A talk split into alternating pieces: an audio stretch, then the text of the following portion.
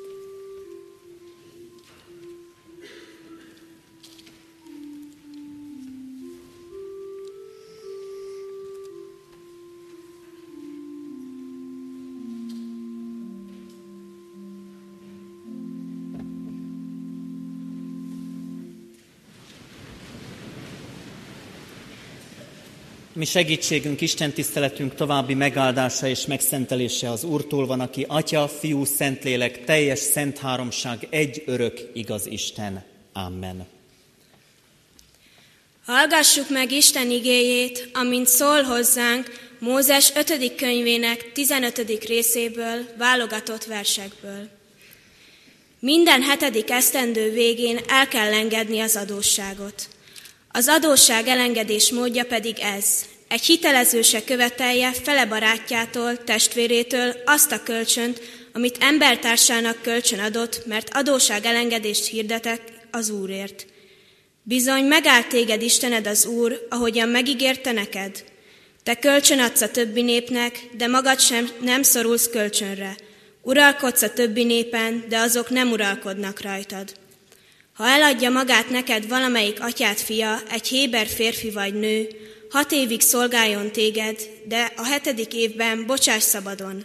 Amikor szabadon bocsátod, ne üres kézzel küld el, hanem lásd el bőven nyájadból, a szérűdről és borsajtodból, adj neki abból, amivel megáldott téged Istened az Úr. Emlékezz arra, hogy rabszolga voltál Egyiptomban, de kiváltott téged Istened az Úr. Ezért parancsolom ezt ma neked. Amen. Foglaljunk helyet, kedves testvéreim. És most legyünk tanulni egy párbeszédnek. Ez a párbeszéd akár a mai hétköznapokból is eredhet, talán ismerős is lesz egy-egy gondolata, talán szembesülünk a kérdéssel, olykor mi magunk is. Képzeljétek, a múltkor egy ismerősöm mesélte, hogy mikor dolgozni kezdett, egyedül volt a lakásban, és semmi sem volt, egy matracon aludt, alig tudott mit enni. Ekkor odaállított hozzá a testvére néhány bútorral. Ő nem értette ezt a gesztust, úgy gondolta csupán arról van szó, hogy lerít róla, hogy semmi sincs. Máskor pedig egy barátja ment oda hozzá, és egy nagyobb összegű pénzt adott át neki. Ő megígértette vele, hogy engedni fogja, hogy visszafizesse, de ezt ő mégsem hagyta.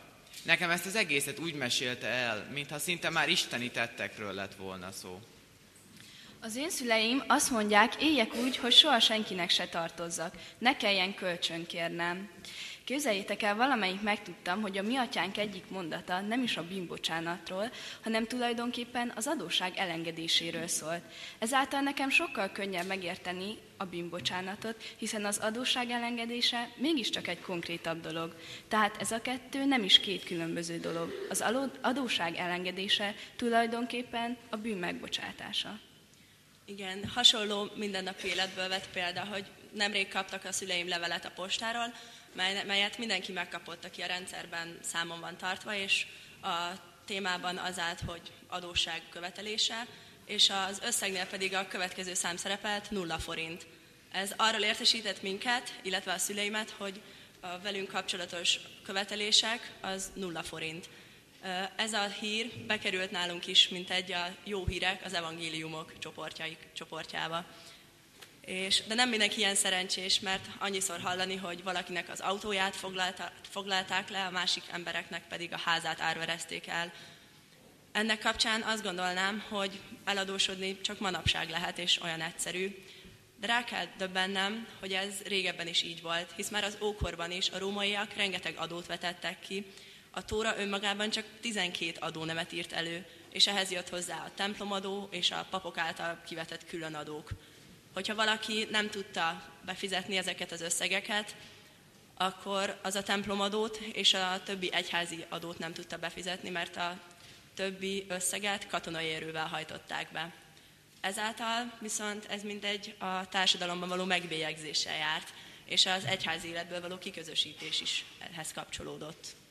Jézus biztos ezért hirdette meg az elengedés évét, hiszen az embereknek lelkiismeret fújdalásuk volt, hogy nem tudták befizetni a templomi adókat, amik egyre csak nőttek és nőttek.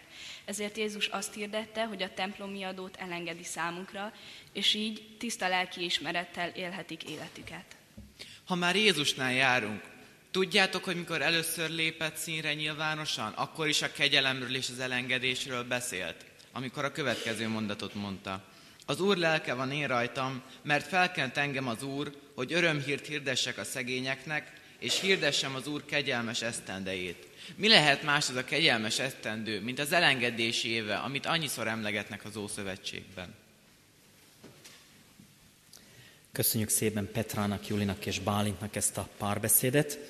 Imádságra hajtsuk meg fejünket, ebben is egy diákunk, Lili szavait kísérhetjük figyelemmel, maradjunk helyünkön, így hajtsuk meg fejünket imádságra. Hatalmas Isten, csodálatos a kegyelmed, amely elengedi az ember adósságát. Annyi mindennel tartozunk neked, de te nem igényled, hogy bármit is megfizessünk, visszafizessünk abból a jóból, amit adsz, amivel megajándékoztál. Urunk, meg kell vallanunk, hogy sokszor nem értjük a de elengedésed okát. Nem fogjuk fel a te könyörületed nagyságát. Megvalljuk, hogy még így is elégedetlenkedünk, még most is lázadozunk, még mindig többet akarunk. Köszönjük, hogy te teljességed adod, szent lelked áthatja gondolatainkat, lelkünket, szívünket, életünket. Add, hogy megértsük üzenetedet. Ámen. És néhány percben maradjunk mi magunk is csendben, amíg a diákok fölérnek a karzatra, és ebben a csendben készüljünk az ige hirdetésre, majd hallgassuk meg énekszolgálatukat. szolgálatukat.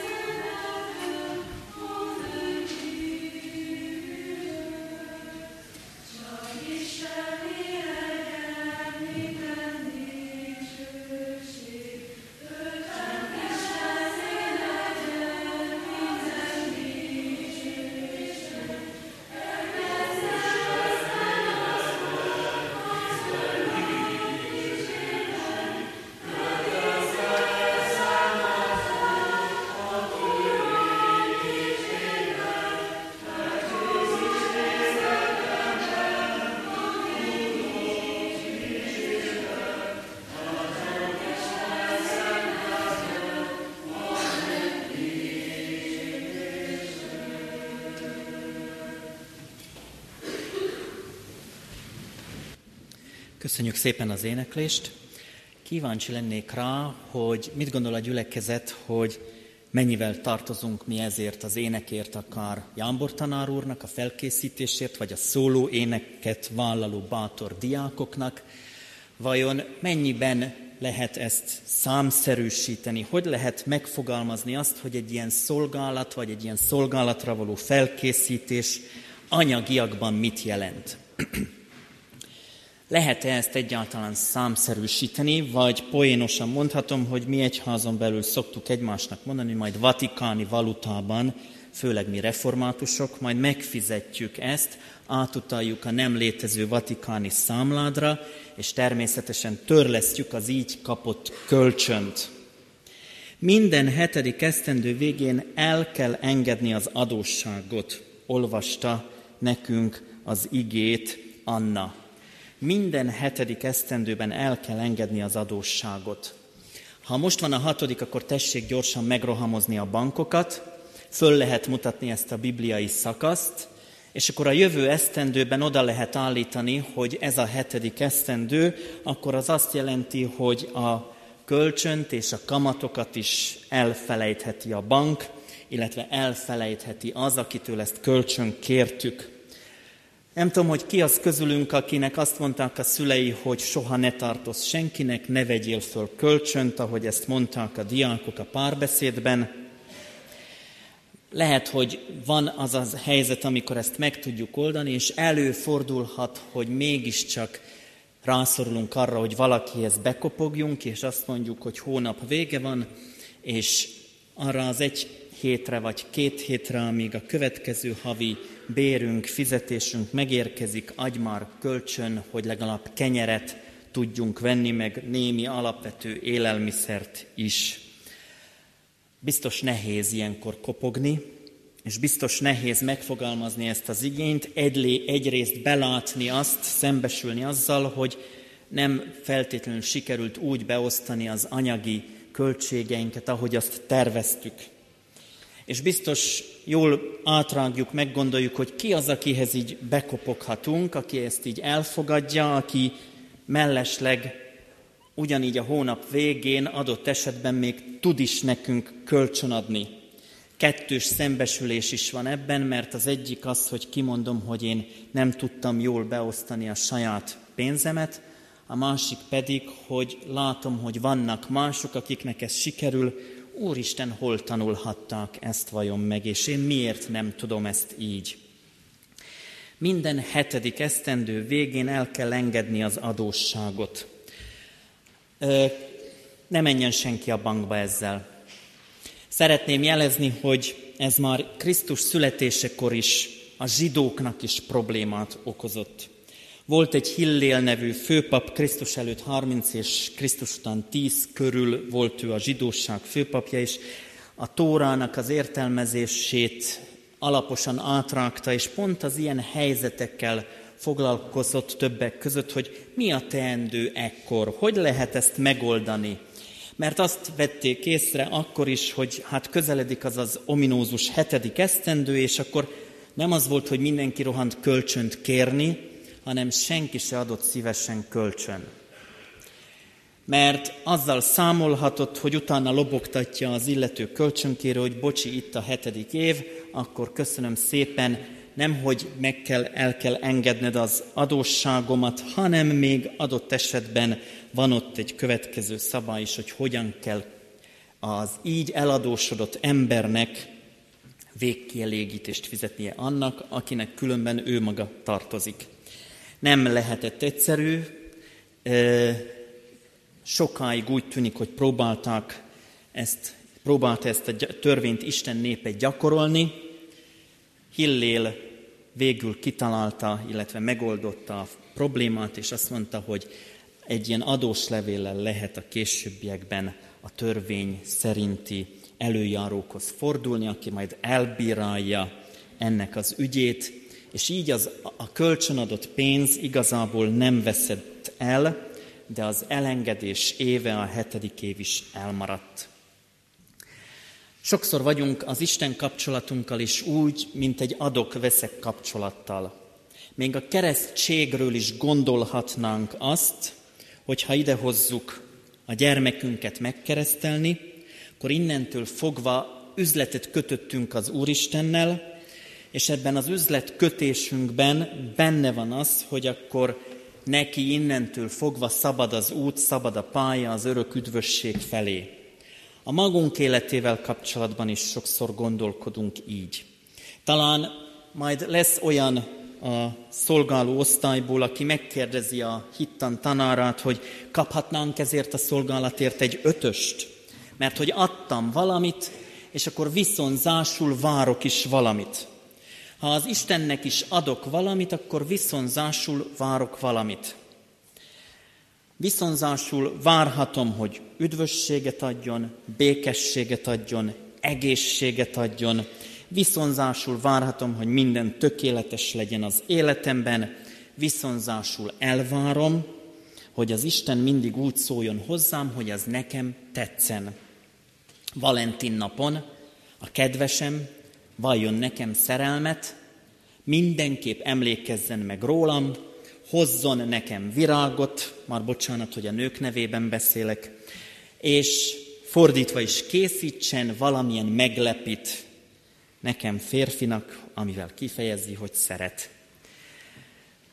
Adok-veszek kapcsolat, és hát van is olyan elképzelés, hogy néha a kapcsolataink egyensúlyát meghatározza az, hogy ki mennyit tesz egy kapcsolatba, ki mennyit fáradozik azon, és pont annyit kap vissza elvileg, vagy éppen, hogy ez az adok-veszek egyensúlyi elmélet azt is kifejezi, hogy ha valaki nagyon sokat tesz a kapcsolatba, akkor a másik oldalról elkényelmesíti azt, akinek meg így nem kell sokat tennie, vagy nem is tud feltétlenül mit tenni. Az Úristen nagyon sokat tett az emberrel való kapcsolatába.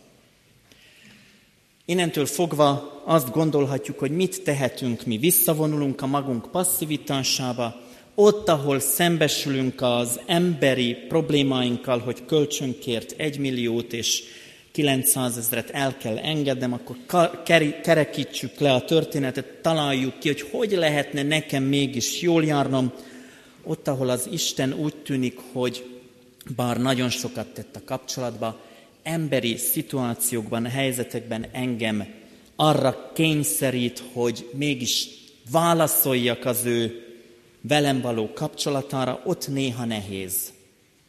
Néha nehéz megütni azt a mércét, hogy hogy tudom én kompenzálni, hogy tudom én elfogadni, hogy tudom én viszonozni azt az Istennek, való, Istennek felém való fordulását, ami a teljességet, a tökéletességet tükrözi. Amikor a szent hozzám, a szentségre törekvő, de gyarló emberhez odalép, és teljes szentségében megmutatja, hogy én mennyire alkalmatlan vagyok bármire is vele szemben. Ez a kiegyensúlyozatlan kapcsolat kicsit az elengedés évében is megmutatkozik. Az ember nem képes elengedni. És ezért talál ki mindenféle dolgokat, hogy a különféle kapcsolataiban hogyan tudja az adok-veszek viszonyt fenntartani. Jézus föleleveníti ezt a kérdést egy példázatban. Ebben a példázatban a Máté evangéliumában olvasunk különben róla, és úgy olvassuk, hogy a gazdag és a szegény találkozása, illetve a gonosz szolga történetének a címe is a bibliai leírásunkban ez a történet. Van egy ember, egy király, egy uralkodó, aki elenged tízezer talentumnyi pénzt, tartozást a szolgájának. Ugyanez a szolga hazamegy, és száz dénárnyi tartozást nem enged el az ő szolgájának, és természetesen jelentik ezt a királynak. Csak hogy kicsit képben legyünk, mert ez a tízezer talentum, meg száz dénár, ez megfoghatatlan a mi számunkra. Római pénzekben ma nem gondolkodunk, vagy ha igen, az euró. Bár nem tudom, hogy az olaszok mennyire örülnek neki. A római dénár, amiből százat kellett visszaadnia ennek az atyánk fiának a szolgatársa felé, az 400 g ezüst. Tessék majd kiszámolni otthon jó kis házi feladata nagyobbaknak, akik már tudnak osztani, szorozni. Mennyi 400 g? Apa, anya segít, hogy utána járjunk, hogy egy gram ezüst mennyibe kerül. Napi árfolyamon természetesen. A tízezer talentumból egy talentum 43 kg és 65 g. Ki az, aki 43 kg közülünk? Tessék jelentkezni, bátorítom. 43 kilogramm. Van köztünk 43 kilós diák, fiatal, gyermek esetleg? 40 kiló körül valaki? Bátran. Tízezer ilyen kellene. A Misulinkban, ha az általános iskolát és a gimit összevesszük, akkor 1200-an tanulhatnak. Tehát még föl kell szoroznunk 8-al, és akkor vagyunk úgy kb. 8-szor 1,2, az 9,6, tehát majdnem a 10.000-nél. nyolc ekkora refi sem éri el a tízezres létszámot, tudatosíthatjuk magunkban, hogy tízezer szer 43 kiló, meg 400 g ezüst. A 400 g ezüst, azt, hogyha a lisztet vagy a kiló cukrot gondoljuk otthon, már van viszonyítási alapunk, 400 g-ból talán lisztből és e, mi egyébből is meg tudjuk otthon mutatni a gyermekeinknek, hogy az mennyi, és ahhoz viszonyítva 10.000 szer 43 kiló mennyi lehet. A 10.000 talentum elengedése után a 400 g csekészség jelentéktelen, felejtős, mondhatnánk. Arányaiban is szinte felbecsülhetetlen, igazából elgondolni is milyen nehéz, hogy az egyik elenged egy ekkora adósságot, a másik meg nem tud elengedni, ehhez viszonyítva egy zsebkendőnyit sem. Hogy vagyunk mi az elengedéssel? És ahogy már a bevezető diákbeszélgetésben elhangzott, hogy vagyunk akkor, amikor az úri imádságban azt mondjuk, hogy bocsásd meg a mi vétkeinket. Miképpen mi is megbocsátunk, elengedünk másoknak. Milyen jó lenne, ha csak hét évente kellene, ugye? Ha csak hét évente bántanának meg bennünket. Ha csak hét évente kellene elfeledkeznünk arról, hogy mit tett a másik. Hat éven keresztül bosszú hadjáratot lehetne indítani.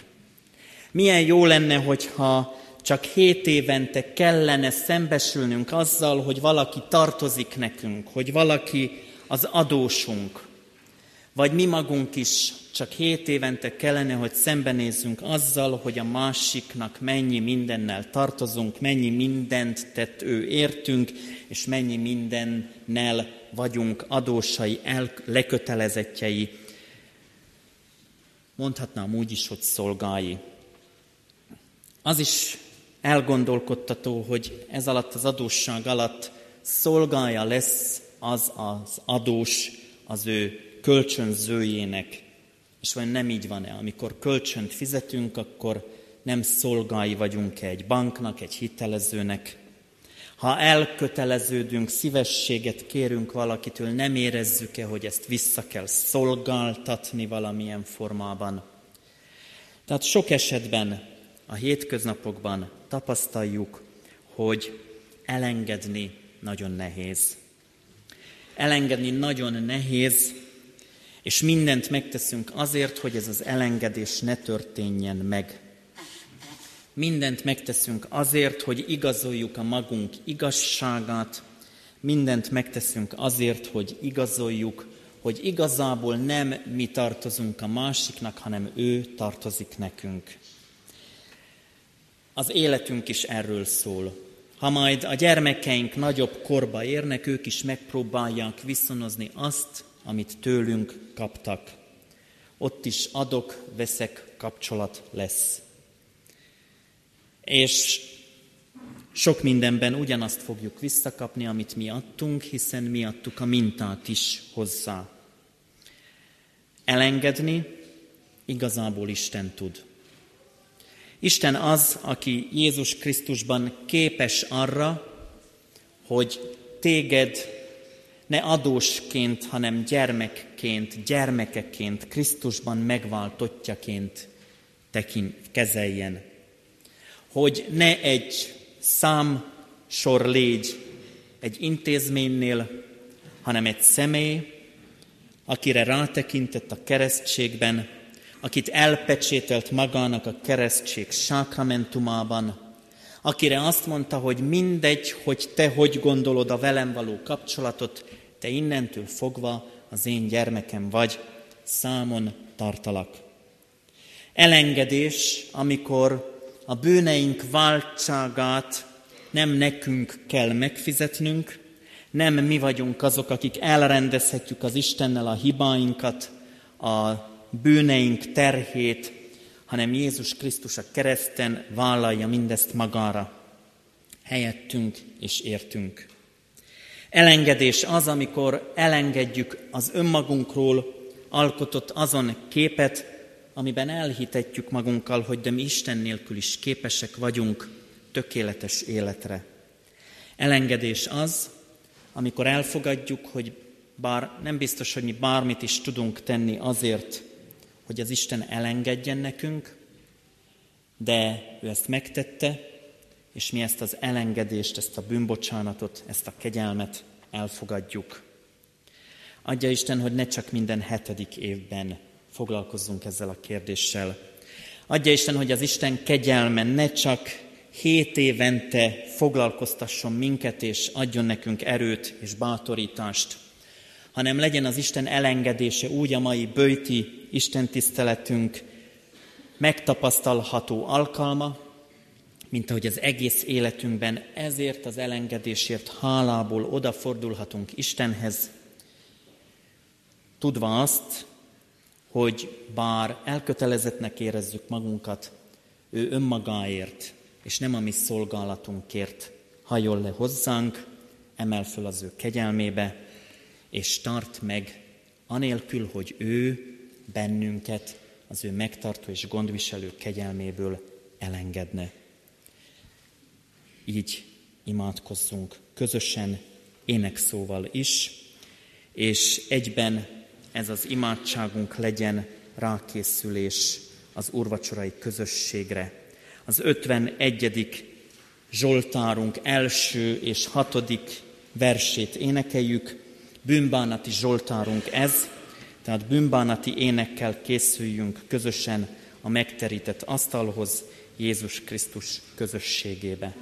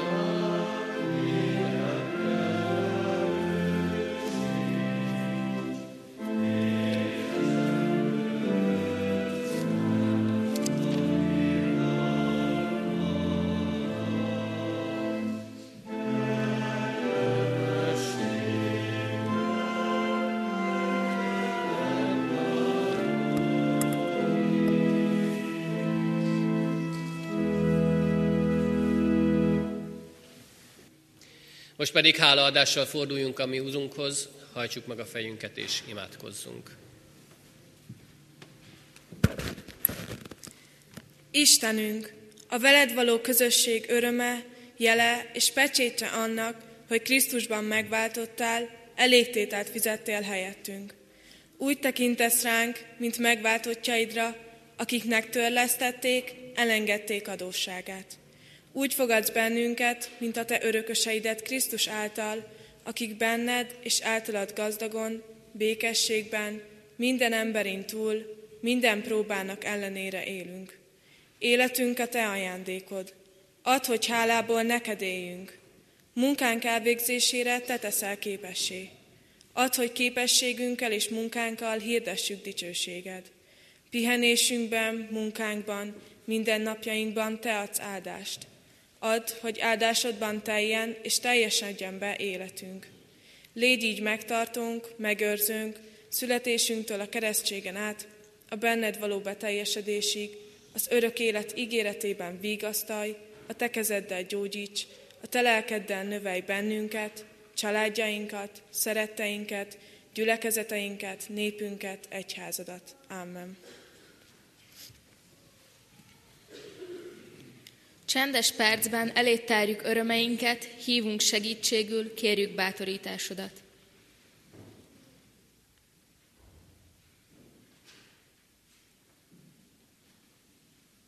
Közösen is kérünk. Mi atyánk, aki a mennyekben vagy, szenteltessék meg a te neved, jöjjön el a te országod, legyen meg a te akaratod, amint a mennyben, úgy a földön is. Minden napi kenyerünket add meg nekünk ma, és bocsásd meg védkeinket, miképpen mi is megbocsájtunk az ellenünk védkezőknek. És ne vigy minket kísértésbe, de szabadíts meg a gonosztól, mert tiéd az ország, a hatalom és a dicsőség mindörökké. Amen. Mielőtt Isten áldását kérnénk és fogadnánk záró énekünket énekeljük, ha már megkezdett és énekelt 165. dicséretünket, ennek az énekünknek az ötödik és a hatodik versét énekeljük. Az ötödik vers az így kezdődik, egyszerűvé formái belső lelkiképpen, békességben, csöndességben.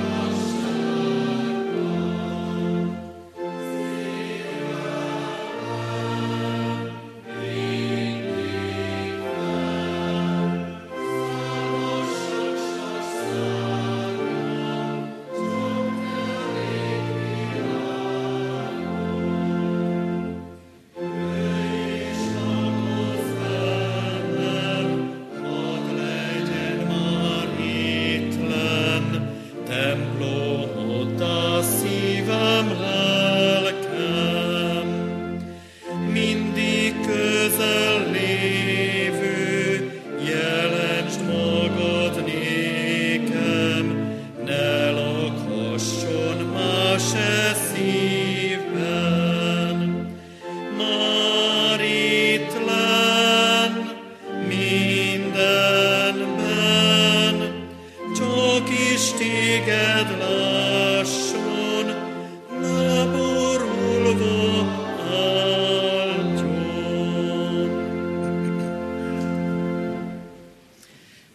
szívünket Istenhez, fennállva fogadjuk az ő áldását, útrabocsátását a hétköznapokba. Istennek népe áldjon meg és őrizzen meg téged az Úr. Világosítsa meg az Úr az ő orcáját, te rajtad, és könyörüljön te rajtad. Fordítsa az Úr az ő orcáját, te reád, és adjon békességet néked. Amen. Mindenkinek áldott vasárnapot, találkozzunk a következő alkalmainkon is, várunk szeretettel mindenkit Isten tiszteleteinkre és egyéb alkalmainkra. Áldás békesség!